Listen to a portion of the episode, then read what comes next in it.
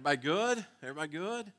Uh, I've met a lot of new people today, and uh, it's already just a, a, great day. And I'm telling you, what is coming in these next moments is just going to be amazing as well. And so I know that you're going to be glad that you're here. If you are here for the first time, I know that you've been greeted already. And so I just want to share with you a little bit about who we are.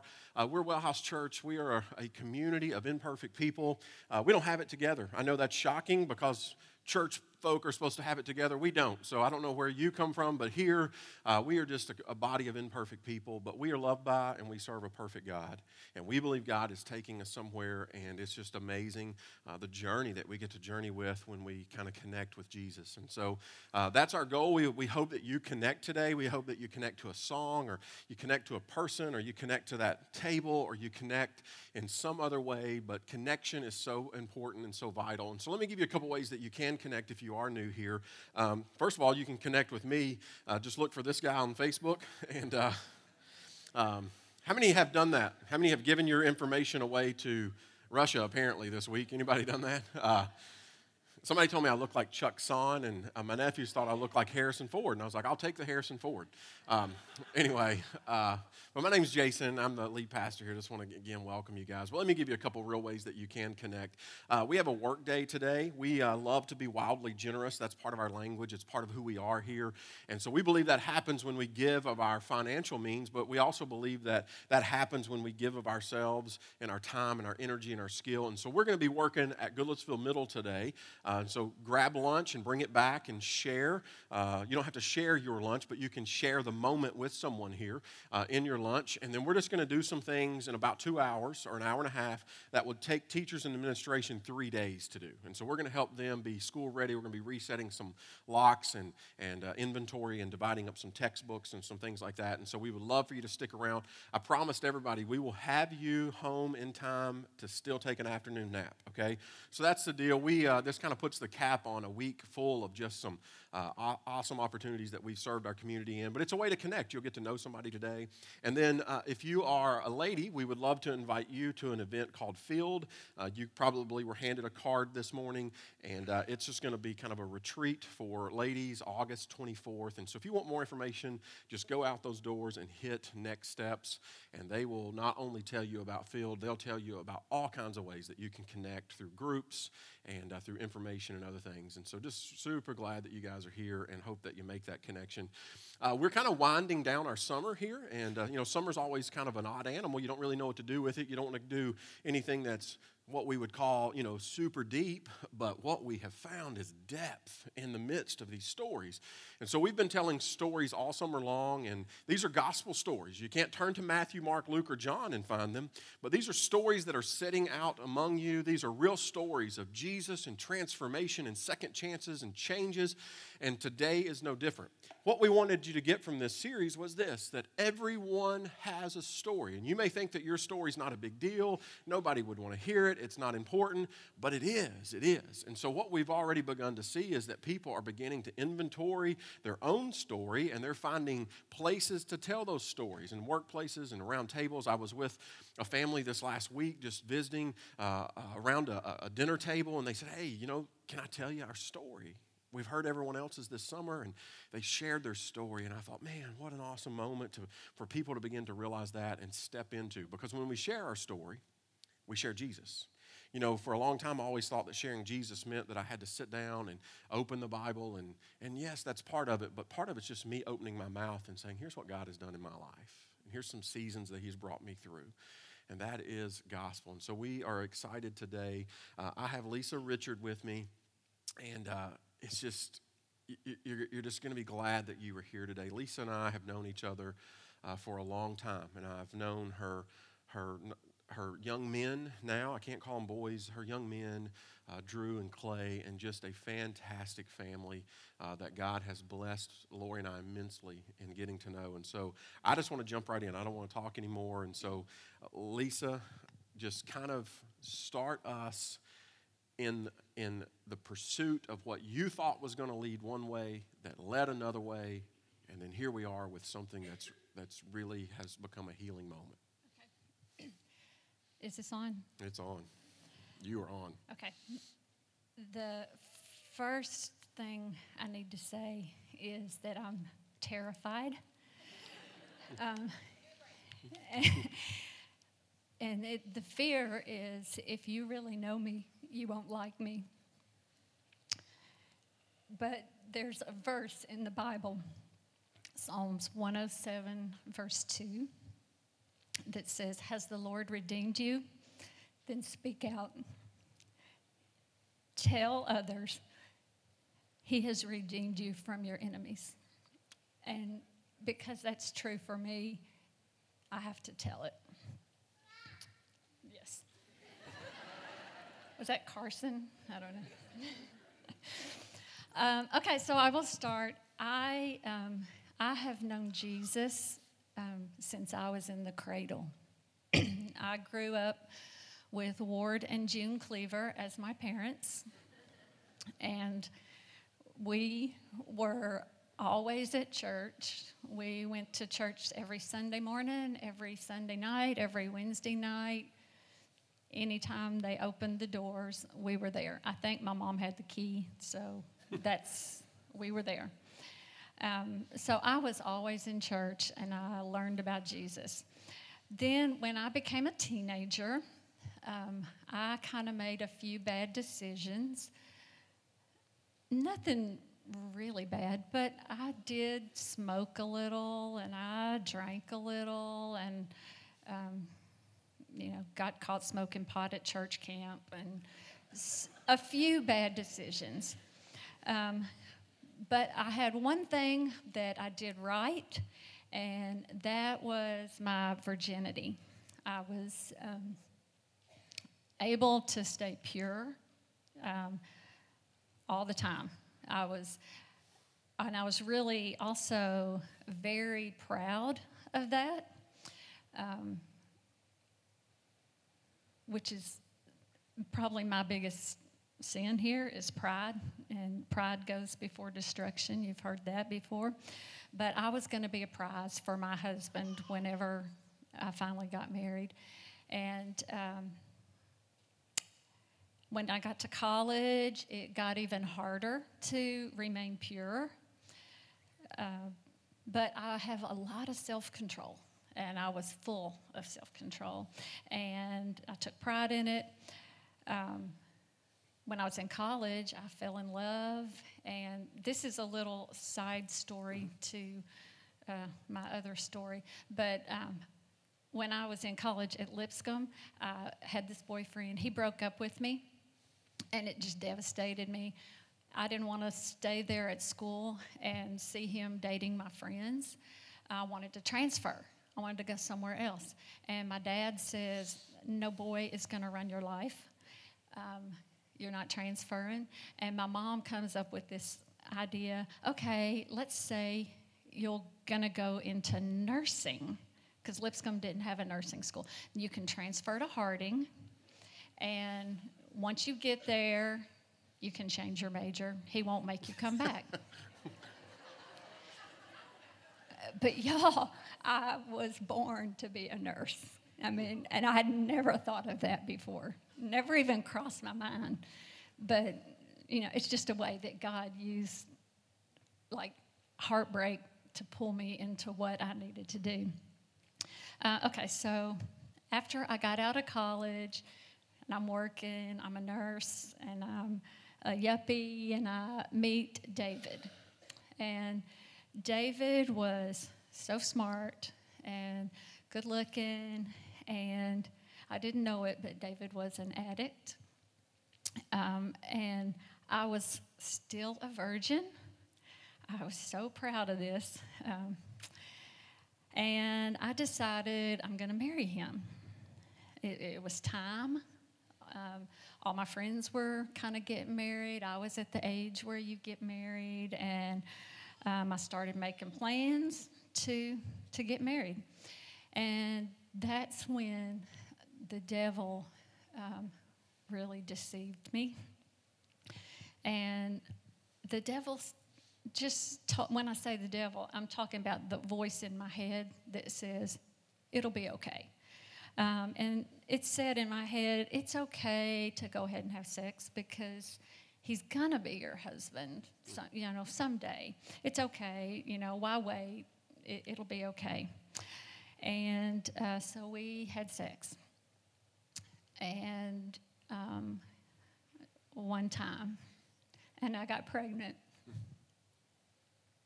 And, and so we have this moment where the time seemed to be right. I mean, you had this, this perfect guy, but there was something that psychologically that had happened in there because you had put so much, like as you said, pride and stock into being self-controlled. Not with smoking pot, there was no control there, but like we we. I found that out too. Let me just give you a side story. When I found out that she smoked pot at church camp, I found that out at church camp when she was a counselor at church camp for our students, and uh, I was like, "So do you? Is that like a like a is that like a tradition now? Like every time you come back to church camp, like do you have any now? Like what's going on with that? But anyway, that's a side story. But back to, to where we were going. Like so you've you know, and again, it was admirable. But this is where where Satan, as you you know, began to kind of go to work on you psychologically because you had put so much stock and value in what you had done, what you had achieved, so to speak. And so now all of a sudden that is kind of gone. And, and so again, Satan creeps in these little spaces. And so now we are one time in and we're, we're pregnant. And so this just had to rock you again to your core because not only what what was you know kind of what is lingering there, what happens there, but just the pride of all this. So there's two or three things going on. You got this physical and kind of this emotional, and so mm-hmm. kind of share with us what what that process was after that.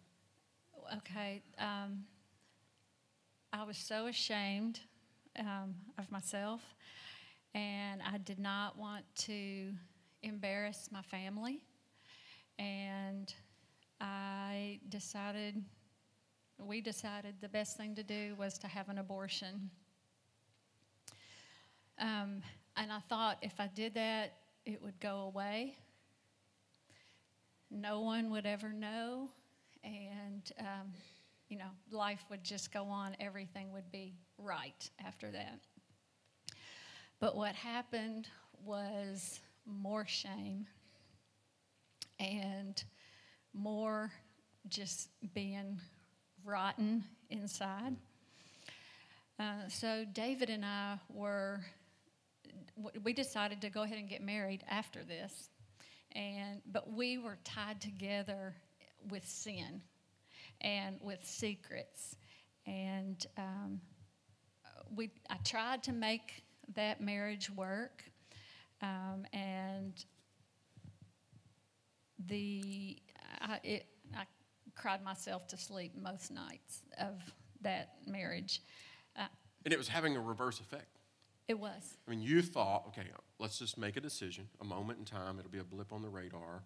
And you thought, you know what, it'll go away. I can go ahead and marry this guy who I'm still madly in love with. And, but, but, you know, for whatever reason, whether it was shame or just stage of life, you weren't ready, you made a decision. And so you thought, okay, this, this is going to set my journey up for a new course. But I, you know, one of the things you, you mentioned just now was like it began to, to rot inside. Mm-hmm. And, and maybe it wasn't even the decision of itself, but it was the shame and guilt and all these things that were looming around it. And so what happened, correct me if I'm wrong, it began to create not healing, not progress in your mm-hmm. relationship, it began a cycle.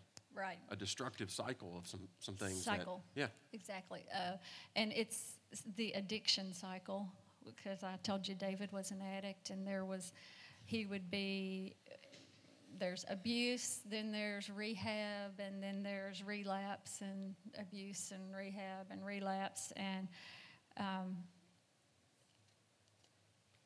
but we still tried, kept trying to make it work, and especially after I had Drew and Clay, we, I just, I had to make it work, but it, it just got worse and worse in this cycle, and there was a lot of uh, verbal, emotional, spiritual abuse in our uh, in our lives then. And that wasn't just a one way. No. You know, there were things that, that you Yes. weren't in a spiritual, emotional place to contribute as well. And so this wasn't a one sided, this was just, again, it was this merry-go-round of sorts. Um, so there came a time when, like I have in my notes here that um, David had lots, he threatened suicide a lot, and he and he also it was like he had a gun to his head and he also had a gun figuratively to my head because if I said anything about his addiction and stuff, he was going to tell everybody about me and what I had done. And he was going to, um, you know, everybody was going to know. So what happens then, Lisa, Yes, is you're shackled, you're, you're enslaved. slave. And so was he. But you know, you had this moment where now this shame and guilt had become a mechanism, emotionally, spiritually, that was locking you in. So something had to give. There was something moment, you know, we're talking a pretty good time period now between, you know, that decision, the beginning of that relationship to now. And so you, you, I- 15 years. yeah. And so now you're at this place where you're going, okay, I don't know what the cost is going to be, but freedom has to come. Breakthrough has to come. Right, and that was um, because of safety issues. I think. Uh, should I say all that? No. No. Okay. Um, so I was I was in a hole, and I needed help to get out of the hole. And in order for me to get out of this hole and help, I had I had to ask for help. And when I asked for help, I had to tell the truth. And the devil was going to tell everyone what a big sinner I was, which was true. And he was going to tell everybody that there was no hope for me, which was a lie, because I have Jesus and there's hope for me. But he had deceived. He had lied to you and said, okay, if this comes out, it's going to.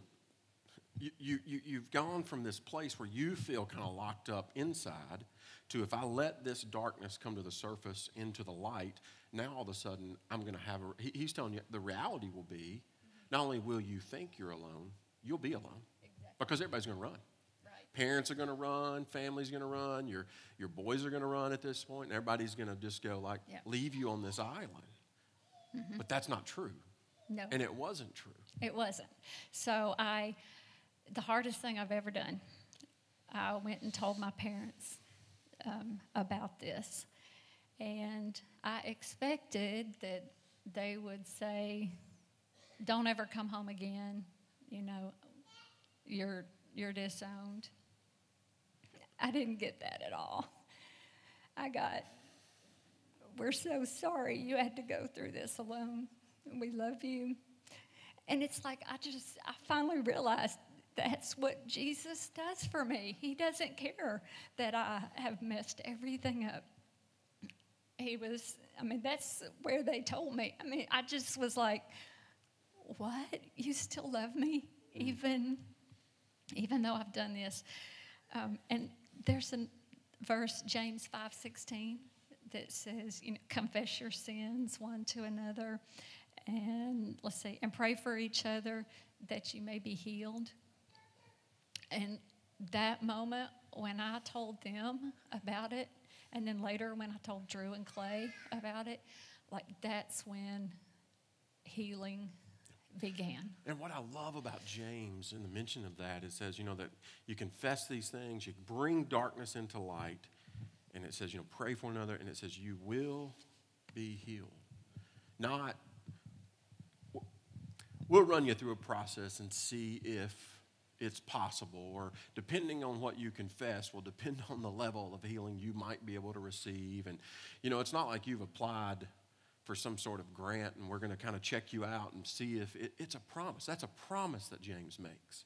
And so now you're in this, this moment where you're seeing this promise become a reality. And the things that you were most afraid of weren't to be feared at all. And so in that moment, it, it, it healing began to happen. And the process of finding community that, that cares began to happen. And, and that shame begins to dissipate. And that darkness begins to disappear. And, you know, and that's such the, the deceiving thing about this is that we convince ourselves that I'm too far gone. I'm too broken. My past is too much. My, you know, my story is, is full of these hidden moments and skeletons. And if anyone, and this goes back to what you said at the beginning, if anyone knows these things, they won't like me. And what we, we fail to realize is that God knows all these things and still loves us. And He positions us. And, and here's, you know why your parents didn't and why other people in your community didn't respond the way they did? They're full of Jesus. They're filled with Jesus. And so they experience the same redemption surrounding different things, around different situations, around different moments in their life. And so when we begin to have this moment where we begin to fill our lives with Jesus and we're pursuing Him and He, you know, He is just filling us up more and more with His Spirit, we begin to offer those things much, much differently. And that's what I love about your story is that you step into from this breakthrough, this healing moment, finding this moment of grace and love and, and promise becoming reality, you step directly into healing others. And that's where I fell in love with you was this moment where I go, this lady loves everybody. And so you were doing, I want to put it back up, you were doing Psalm 107 shortly after. It was this let the redeemed, meaning that there has already been something fulfilled. You have been redeemed of the Lord tell their story. And so here's, here's what I saw I saw you begin to tell your story of redemption and healing. Guys, I did student ministry for about 15 years, and I'm going to tell you, there are some really tough students. I don't know if you know this or not, but some of your kids are tough. I'm just being real. And it's almost like I don't know how you do when it comes time to decide who's going to pray at dinner. Anybody do the nose goes? You know, like everybody kind of does this, and then the last one to do that is the one who has to pray. I had students where all my volunteers would go, I don't, I'm not staying with them. I'm not, I'm not chaperoning them on the trip. And Lisa didn't nose go. You would go, I got them. Give me the, give me the tough ones. Give me the ones with the most baggage. Give me the ones that don't connect. Give me the ones who are emotionally, spiritually just broke to pieces and I watched her take weekend trips and camp weeks and change students' lives because she was now stepping into her story free. And you were stepping into your story knowing that I am redeemed, and so all I've got left is Psalm 107. Just, just tell the story tell the story of how God, and you, you begin to, to psychologically walk these students in really critical moments of their life into these places where they were beginning to encounter some similar freedoms. Different situations, but similar freedoms and similar belongings. And I think the message that you told to people over and over again was this that no one's story is ever too broken to be repaired. Ever. And I capitalized ever there at the end. Ever.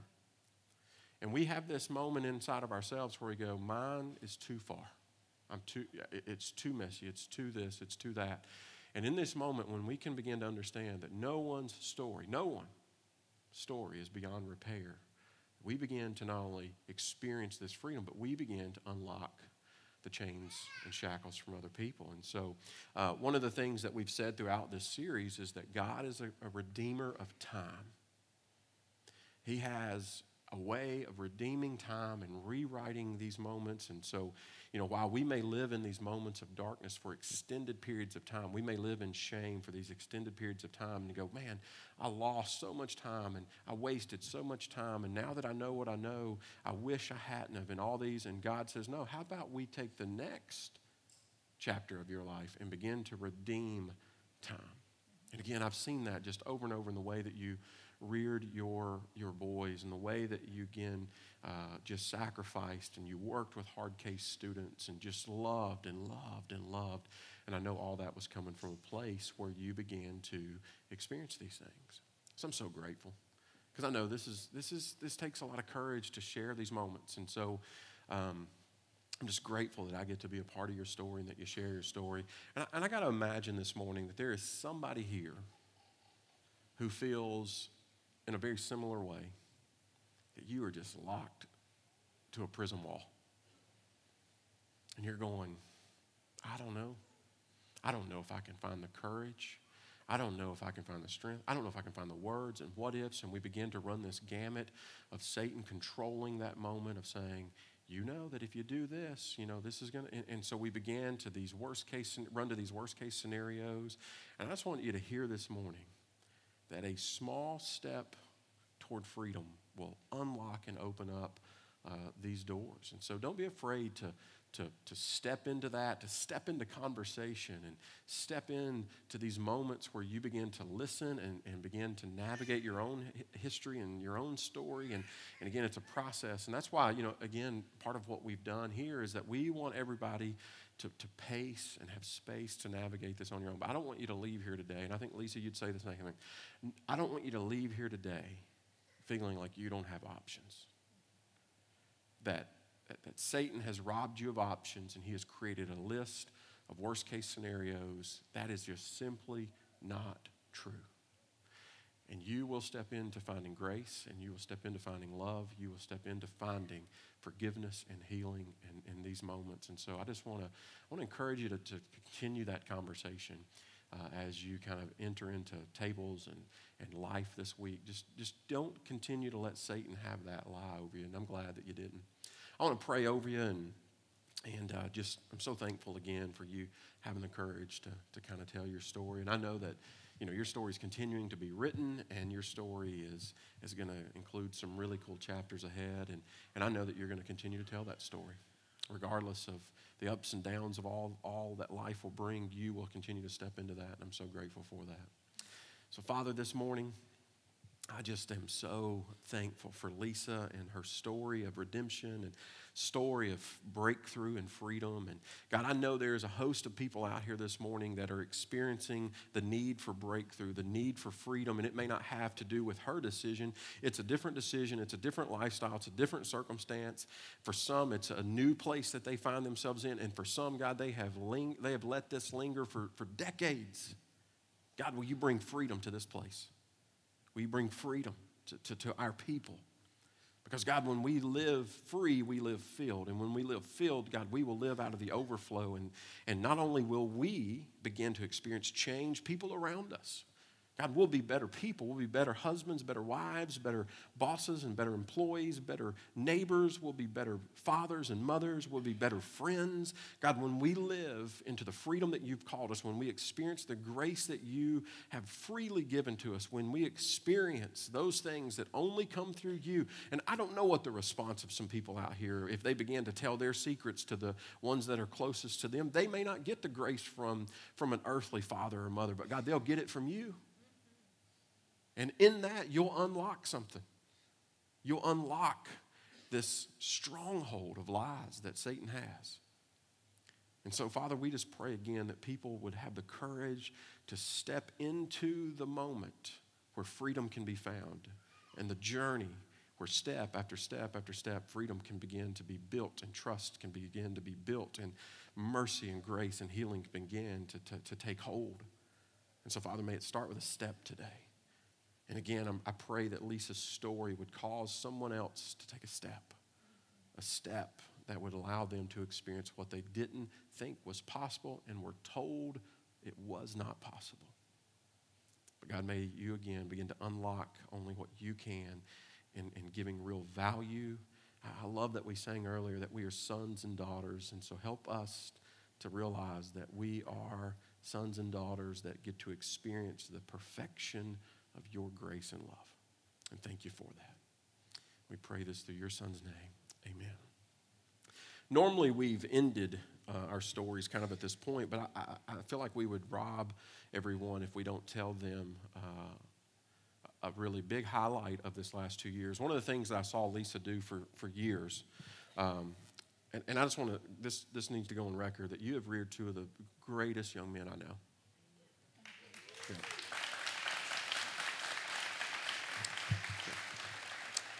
And I think whoever started that applause probably wants to date one of your young men.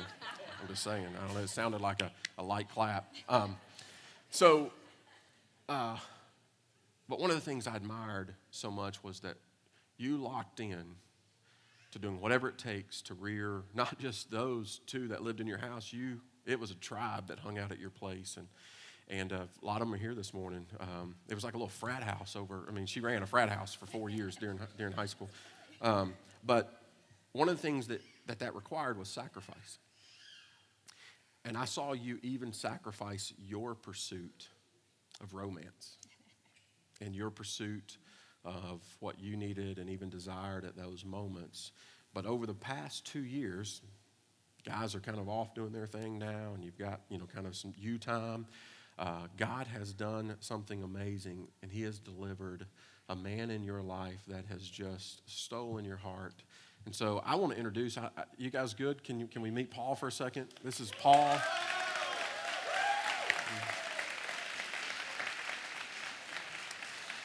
And, and now they are writing uh, their story, you know, as they date. And, and I wanted you to hear this because this came out during um, uh, our, our meeting together. But one of the things that was so important to you guys was the way that you modeled your dating for your kids because you know it's it's now you're you've got kind of this opportunity to your kids are watching you do things that they've never watched you really do. And so what was the big kind of step that you guys wanted to take as you started dating with your kids? Well one of the biggest issues was we wanted to be like i need this. We wanted to be very intentional in our relationship we wanted to be very specific in modeling a godlike dating relationship for our five college age children. So we want to make sure that we did it right so that we could set a good example for our kids. And as it's turned out, others that see us have commented and seen and said that it's important to have that example, to be able to set that example for people to see and they have seen that and i know that they're going to model that now. Again it's this it's the ripple effect of these stories you know that when you experience healing and breakthrough and grace then you begin to experience uh, a better shaped season you know in, in future decisions and all these things. And so now we've got these ripples that are going out to your to your children your kids and they're beginning to date and they're going to model those kinds of things. And so it didn't just stay with dating. I want to throw this picture back up. A couple months ago something big happened there it is. Yep. So, yes, we're engaged uh, to be married. And, um, and, and I, I want to bring that up because, again, when we begin to pursue God and we experience that healing and breakthrough, there's not just the promise of healing, God continues to, to make good on your sacrifices. And all those years you sacrificed for your boys, He, he wouldn't, you weren't sacrificing, He was saving he was saving you for this perfect opportunity and uh, this perfect moment that God was going to, at just the right time, uh, fuse these things together. And so we're, we're just excited about y'all's future. So I'm going to ask the question that everybody always asks. So you're engaged. So what's, what's the date? It's whenever we can get our family and kids together. So whenever we can get the family and kids together, they're here. So let's do it.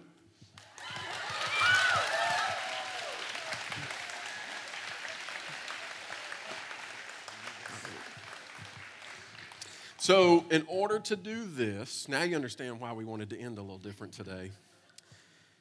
They came to me and they said, Hey, we want the end of our story to end in this moment. And so we're going to honor that. And here's why we're going to honor that. Guys, this is a holy moment. This is a covenant moment. This is a moment just every bit as worshipful to our, our King and our Savior as anything else we do this morning. And I said, so let's make it absolutely a family moment. And that's what we want to do. So we're missing a few things. And so I know the kids are here. So let's bring those items up. We got to make this official. And so here's the items we need to, to make a go at this.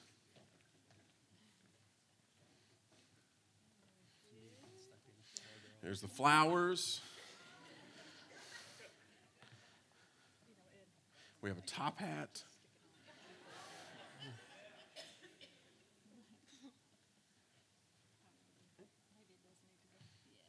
All right, now we're, we're official. All right, so we got rings, right? We got, all right, come on up here. Here we go. So, Paul and Lisa, just want to ask you do you, in front of this community, your community, your family, promise to take each other in the holy covenant of marriage? Do you promise to love one another as God has loved you in good times and in bad? When life seems easy and when life seems hard? Do you promise to serve and seek Christ with all your being together? Will you seek to encourage and inspire one another, to laugh with and to confront one another in times of sorrow and struggle? Will you comfort each other? Do you promise to cherish one another and to always hold each other in highest regard? I do. I do. These things I give to you today and all the days of your life, and what the gift of marriage, the holiness, the covenant of marriage was to God in the beginning, as we see that displayed in the relationship with Adam and Eve, and later we see it with Christ in the way that He honored marriage in the beginning.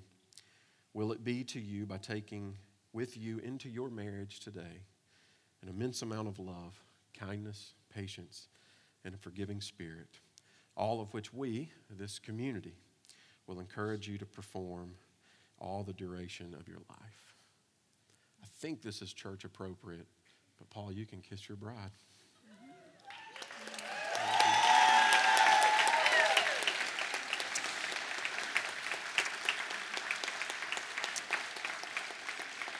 I want to pray a blessing over you guys, and then uh, we'll just party together. So if you want to stick around, we would love to have you. We've got cake and uh, cupcakes, and we're just going to make a moment where you get to congratulate them. But Father, this morning, I'm grateful that you started a story that would lead toward healing, that would lead toward this long ago.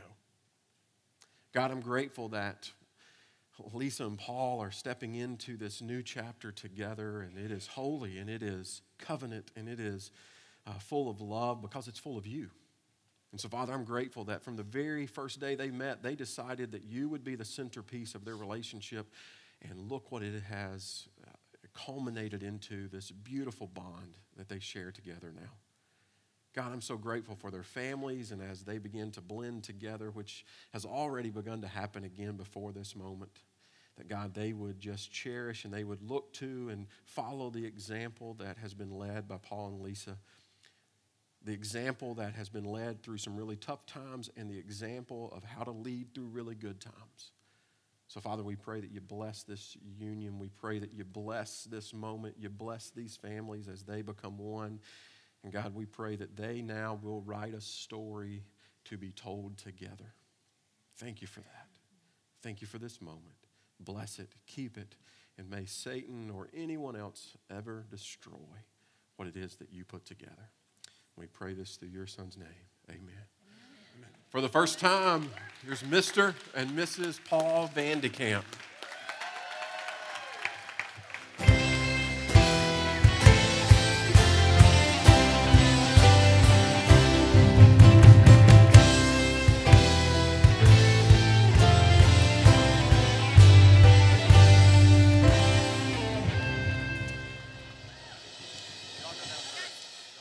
You guys are dismissed. Have a wonderful day. Find somebody to tell your story to this week. And uh, for people who missed today, tell them what they missed. So, see you guys. Have a great week.